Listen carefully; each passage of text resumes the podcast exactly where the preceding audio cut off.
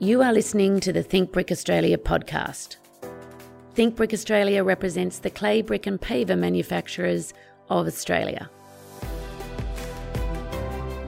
Brick by brick, our podcast will discuss technical information and architectural case studies with special guests. I'm your host, Elizabeth McIntyre, the CEO of Think Brick Australia. Well, on this beautiful yet cold and hmm. windy day in Perth, I'm really pleased to be here with you, Jimmy Thompson from MJA Studios. Jimmy, welcome to the Think Brick Australia podcast. Thanks for having me, Elizabeth. And we're sitting in um, a house, your house that you've built, and all of this beautiful glazed brick and a little bit of bagged brick. And before we dive into a little bit why you've designed in brick and some of the projects that you've designed, maybe we could just take a step back and you could tell me a little bit about your childhood, where you grew up. Yeah, absolutely. I was born in Perth. My family came from all over the world. So, total mongrel essentially in terms of my lineage, but very passionate about Perth since growing up. And as a kid, you know, we always, or I always, would draw what I wanted the city to be in the future. So, it's been really interesting that kind of life journey or arc to see that I've actually can now be involved in making Perth a different place. But grew up very much happy in Perth, always loving the landscape, but always wanting it to be a slightly different city and to evolve. What changes did you want to make when you were drawing the city to be how you envisaged it? Perth's got this incredible landscape. As a kid growing up, and you're watching movies from all around the world, and you're looking at big cities like LA and New York and London and Paris and all that. You know, probably the thing that's glaringly wasn't part of the city, especially back then, was just the vibrancy and people. I remember coming back from from India with the family and just driving down Riverside Drive from the airport. And it was just crickets, like you can't see anyone. It was beautiful. but and I remember asking, like, I was like, where is everybody? And it was just like, there's no density, which is for some people that's awesome. But as a kid, I guess I just wanted more. I just mm. wanted more, more varied kind of demographic. I wanted more difference. So I wanted things to be like a proper city. And it's interesting. We were talking about that how I think Perth is such a pretty city, and in some ways, all the development that has occurred hasn't necessarily taken away from that. But I just don't know whether it's created that density of soul and vibrancy that we were talking about. Yeah, look, I mean, I think there's always probably been a bit of a cultural cringe over here, and, and Perth and Western Australia really need to just continue to really look at themselves and embrace our geography, embrace the fact that we're the only Indian Ocean city in Australia, that we live in the most populous time zone in the world, and the idea that we're the most isolated city in the world, while it might have had its advantages over the last 15 months, isn't something that we need to talk about, apart from the fact that what it has done is always separate us and give us breathing room away from the kind of fashion cycles and style cycles that exist on the East Coast. So it's that thing of just being proud about who we are, where we live, and understanding our geography, which I think is so important because then that feeds in and creates true soul and difference. Mm. And when I go to a different part of the world or a different part of Australia, I don't want to see what's in my hometown. I want to see something that's unique. And that's the sort of thing that I want to be involved in and what we want to be involved in as a practice is mm. getting people to embrace Perth as it is. Own it. And what it can be. And yeah. and design like you give a damn and, and really just make it the city that you want it to be. Design like you give a damn. So, Jimmy, now we're at university. Was architecture what you thought it would be? I think a lot of the the content was. You know, I knew what architecture as a profession, the sort of things that professionals did. Uh, I had some understanding of that. I guess what was different was just the characters of the of the teachers themselves. You know, I remember rocking up on that first day and we had a guy Charlie Mann who looked like Rod Stewart. We had Nigel Westbrook who looked like Eric Clapton. You know, and you're just like, wow, what is this place? This is pretty cool. And then I guess just the whole working environment was different to anything I'd experienced, you know, so different to high school. Having 24 hour, 24 hour access to studios, working 16 hour days, six days a week, just for the love of it and the intensity of, you know, working with, in a really collegiate way, with your new friends. So that was different. But the actual material, I think that was what I kind of expected. You talked a little bit about the influences that have obviously informed your design. Did any of those were they expanded on in at university or did you already have those Yeah. influences? Look, I think the teachers that we had, we had excellent design coordinators. They really encouraged us to understand where we sit in the world in WA and what is our climate, what is our landscape. Our first degree was is called environmental design for, hmm. for good reason. And I think they also really talked to us about pose the question, what is an appropriate vernacular architecture for Perth and for WA? And how do you make buildings res- respond specifically to their location? And so I think all those sort of first principles lessons of architecture which they taught us has really continued on in the work that we've done. Mm. And so you finish uni, and then what happens? Yeah, well, I guess that's the always the big question coming out of architecture. At that time, though, Perth was in a pretty good um, space in terms of the economy. But I guess that was different. You know, from high school to university, there was some understanding. But then what we were kind of taught at uni was almost that the architect's almost like architect's his hero. That you know, any project that involves an architect was going to be a good outcome. And then you come out of uni and go, wow, there's a lot of really average architects around. And that's kind of disheartening because, you know, you have this idea that architects are always pursuing good outcomes. And then you realize that, you know, such a large percentage of commercial buildings are designed by, by architects and a lot of them are, are pretty ordinary outcomes. So for me, that's been an eternal interest to actually challenge what happens in commercial design and make sure that you actually, rather than the idea that commercial outcomes are mutually exclusive to end user amenity or the Mm. aspirations of the local community. That with good design, that those three elements can be mutually inclusive. Do you think though the intent is, and, and this is just a perspective, I think that there's what the building was originally designed as, and then where it gets to through no fault of its own, you know, sometimes that creativity or that influence is lost. Is that, do you see Um, that? Or, Yeah, look, it, it, projects take a long time and, and it is a difficult process and you are constantly challenged. And that may be through public consultation, through councils Mm. or eternal sort of value engineering prospects. But I guess one of the values of, of us as a practice is that we design like we give a damn and we keep going and keep fighting for what makes sense. And you've just got to have that perspective and keep bashing your head against the wall. and so tell me, how did MJA come about then? So MJA Studio, as it is now, has been around for 10 years. Uh, and as of last week, we have four new shareholders, which is awesome. The, a lot of our old friends who have been with us have now bought into the business. But essentially, three of us, uh, myself, Wes Barrett, and Mark Zazelski, took over another practice and transformed it. And this gets back to that idea I was talking about before about one of the good things that the university teacher told me was that if you want to affect change in the built environment, don't go work for a really cool studio. Go work for an average studio and make them really great. Mm. And it's that kind of flip that actually has proved to be the greatest decision I probably made because we've been able to take a practice which had 12 staff but six directors and a very different design philosophy and transform that into a much different type of design focused commercial practice. Now with 40 staff who are really engaged and doing really great work across a much broader uh, variety of typologies. So I guess going back to how we started is that you know, we t- took over a practice, we bought out uh, a series of other owners, and we started employing you know guys that I had taught at university or people that we'd studied with. Brought back some friends who'd been working in Sydney and Switzerland and other parts of the world, uh, and said, "Hey, look, there's a great opportunity for us to really make and drive meaningful change uh, in commercial architecture in Perth." And that's been really important to us as a purpose, you Mm. know, to, to affect positive change in the built environment and to really demonstrate that you can get really great end user amenity. You can actually deliver on what the community aspires to have. They might not agree with it while you're trying to get it approved, but you know, I always recount this story of a project just up the road where we'll photograph after completion, and this old nonna comes up to us and says, "What are you boys doing?"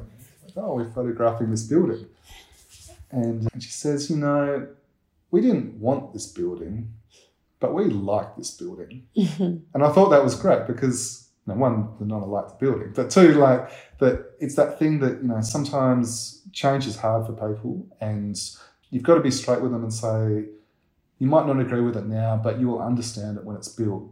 And that really relies on the architect and design team being really responsible in the way that they approach every site's context. Like make it relevant to its place, make it specific to its place. And then when it's built, more often than not, the community will go, actually, this is this is a really good outcome. Mm. And do you see that though as one of the key challenges, particularly with your approach?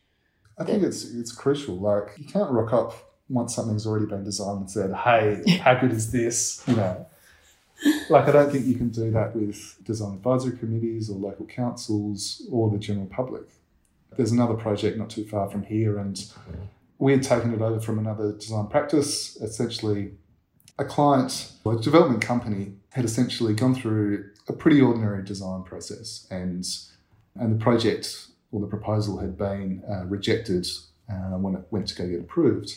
And they came to us and said, "Well, what can you do? Can we just do something around the edges, and can you help us get this thing approved?" And we said, "Well, actually, we agree with."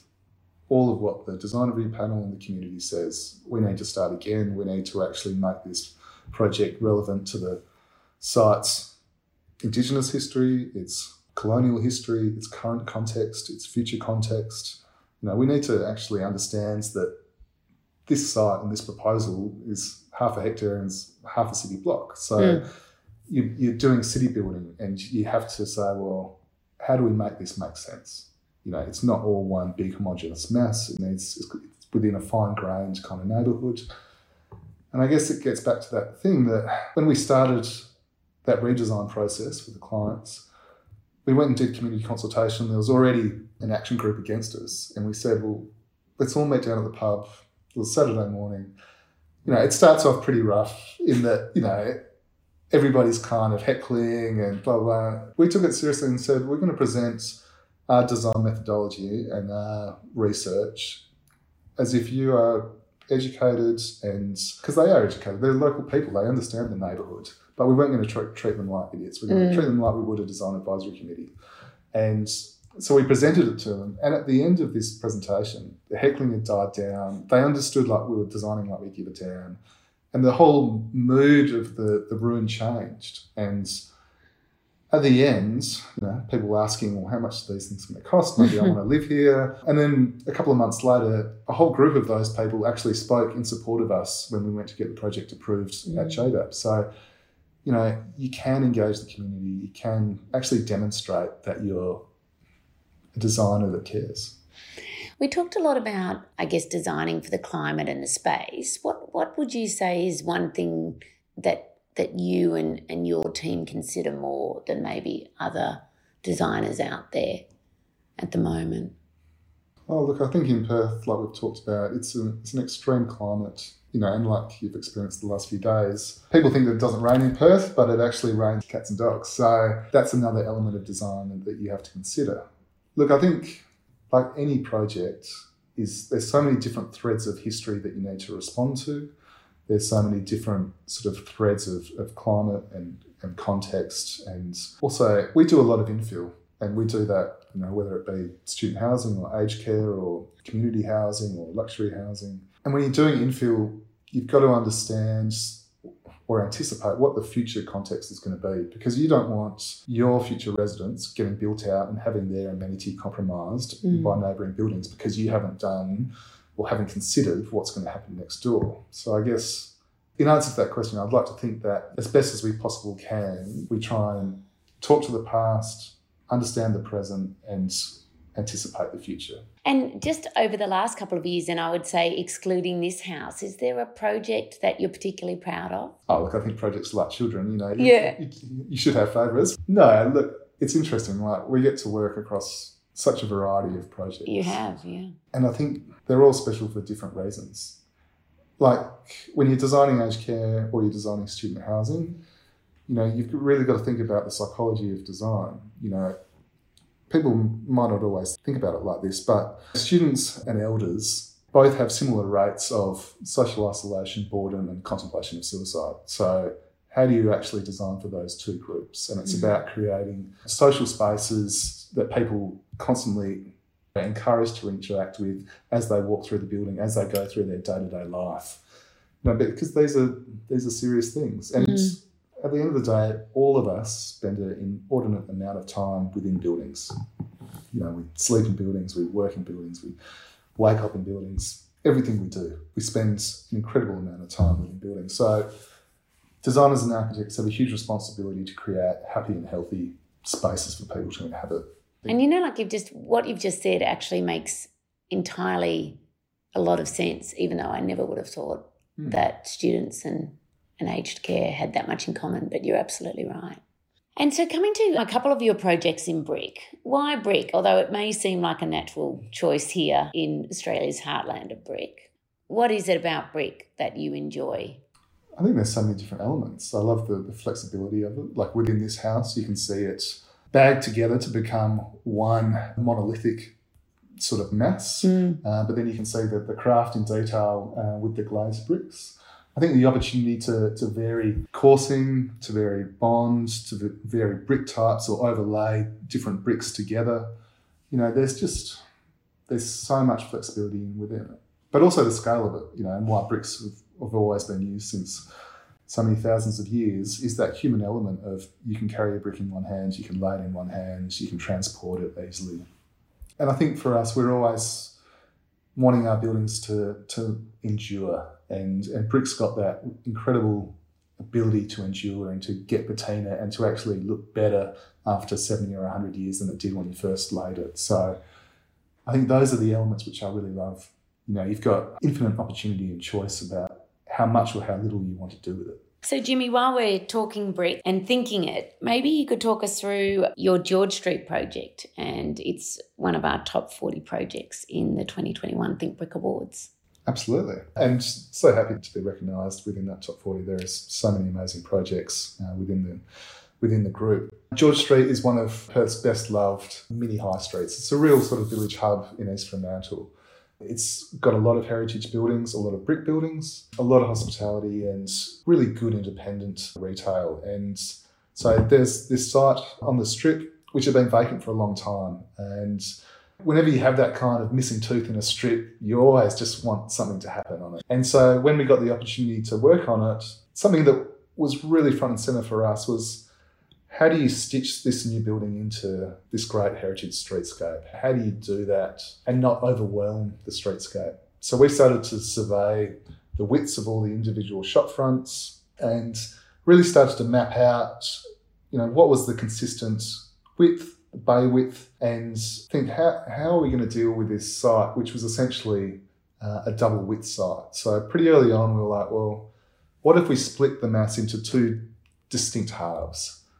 And you know, we knew one of the buildings on the on the west of us had already been developed and it had heritage frontage, so that wasn't going to change. But our neighbour to the east was is an old warehouse which has got potential to develop to greater height.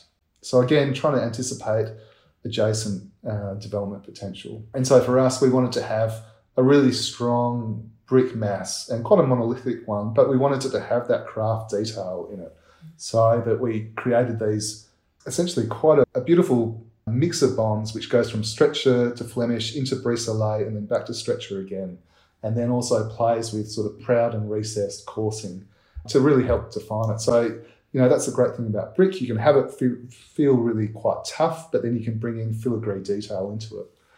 The other half of the building, we wanted to read almost in complete contrast to that because the next building is another brick building. So we wanted to slip in something which was almost like a shadow building, very much darker in colour, Mm. less detail, kind of more slick and modern, but in the same way dealt with both the privacy aspect of living on a high street, but also you know dealing with the southwesterly and that late summer sun, which sort of hits obliquely that side of the street.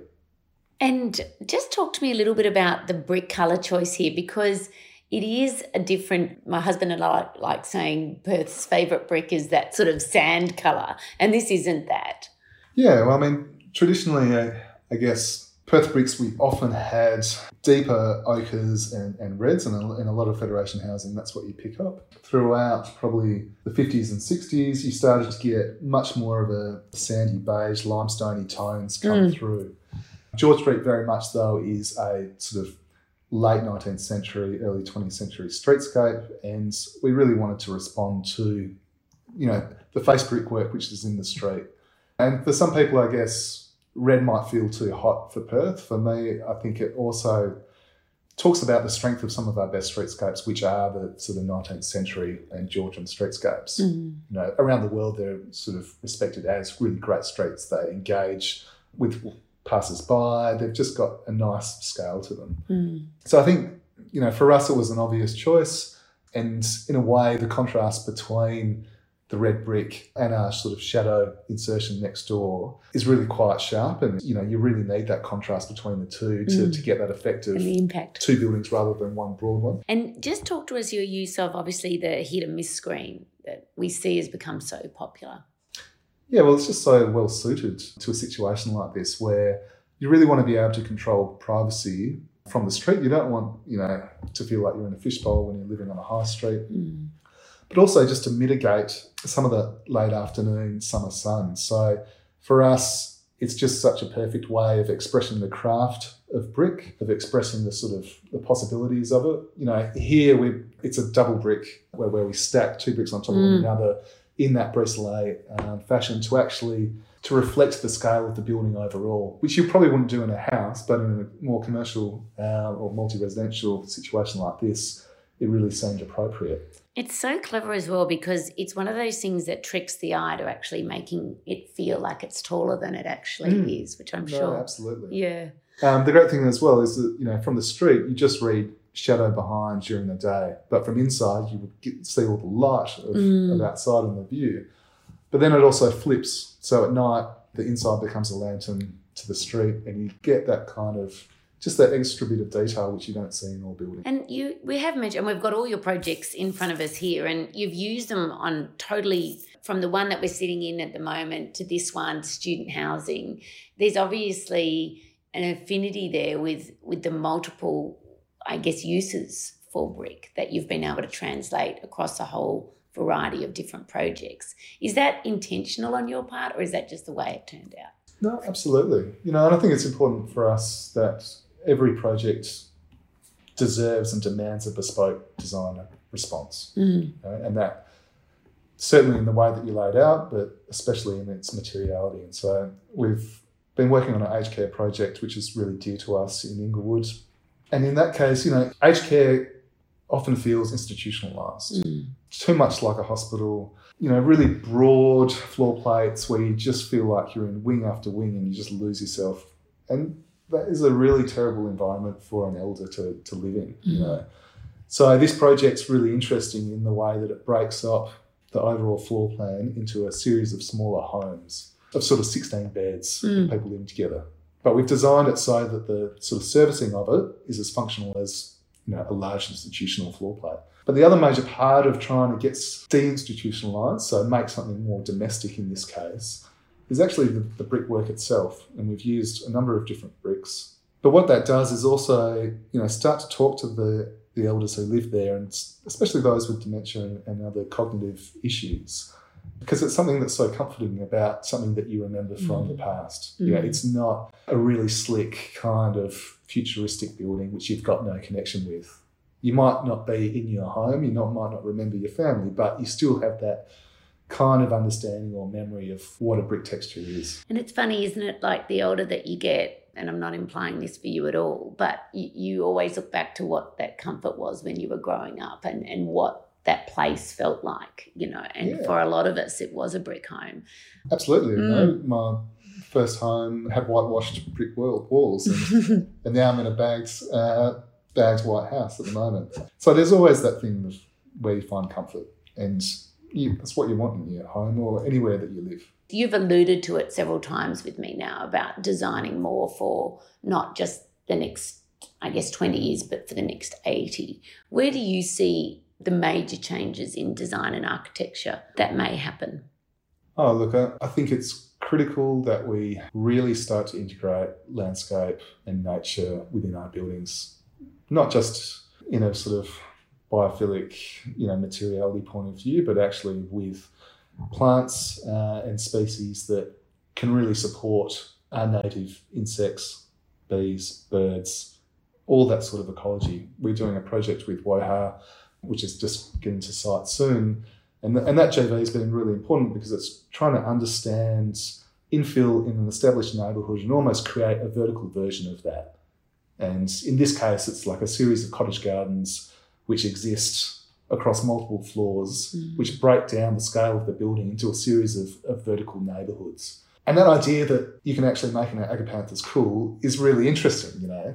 And, you know, as you would have seen around the perimeter here, it's an edible and productive garden in that threshold between our home and, and the park it sits adjacent to.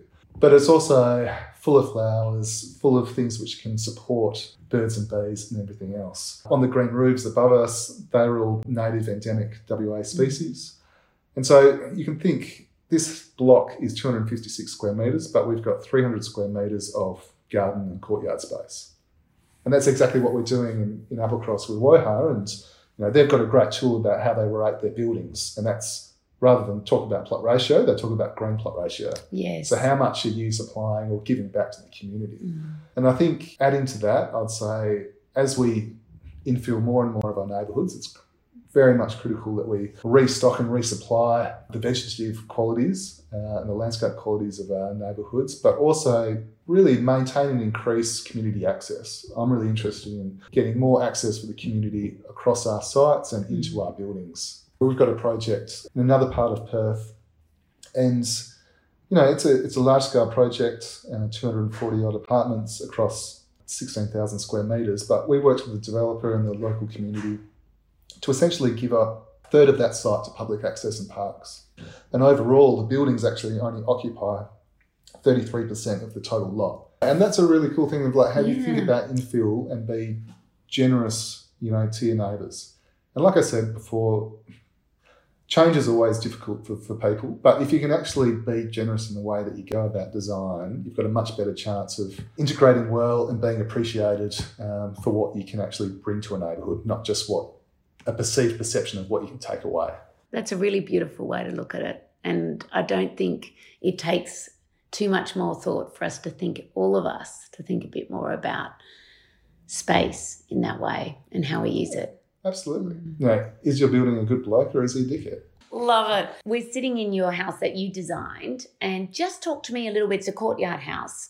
Just what were the key influences with this house when you were designing it? It's absolutely stunning. I feel actually I'm in a very exotic location at the moment. I feel I could be anywhere. And we've just witnessed within the last hour a complete change of weather, and the house has adapted beautifully. So when I was looking to design this house, there was a couple of architects which I'd admired their work for a long time, and they practiced in Perth in the 20th century. That was Marshall Clifton and Julius Elischer. And these guys were really interested in sort of pursuing what could be an appropriate vernacular response to Perth's climate. And so they looked at courtyard housing models from the Mediterranean.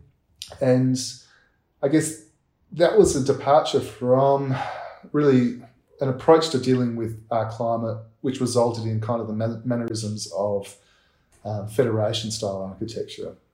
And so these guys really sort of worked hard to look at, you know, bagged white walls to reflect the heat of summer, looking at how, you know, mass and deep reveals within windows can really provide that shade, how that we can cross ventilate buildings really simply and and I guess similar to what we pursue in our architecture at MJ Studio, I'm always really interested in providing the end user choice.